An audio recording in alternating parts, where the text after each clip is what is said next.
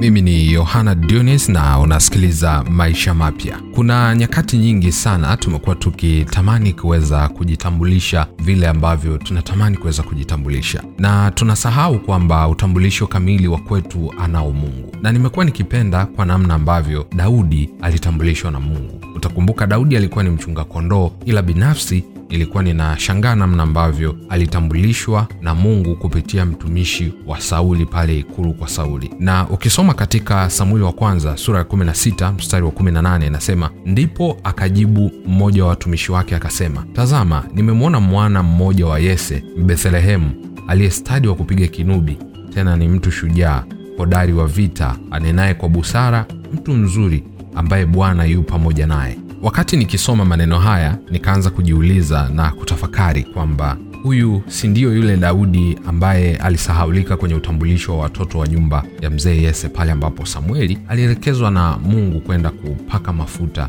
mfalme katika nyumba ya Yese. Sasa nikawaza jambo la pili, je, huyu mtumishi wa Sauli alijuaje sifa hizi zote? Na kilichonishangaza ni zaidi kwamba aliposema kwamba eti ni hodari wa vita. Katika kuwaza kwangu nikagundua kumbe wakati mwingine hatutakiwi kuwa na haraka ya kujitambulisha, maana tukijitambulisha tutajipunguzia utambulisho ambao Mungu angetamani kuweza kututambulisha, yaani tungeweza kujisemea kidogo.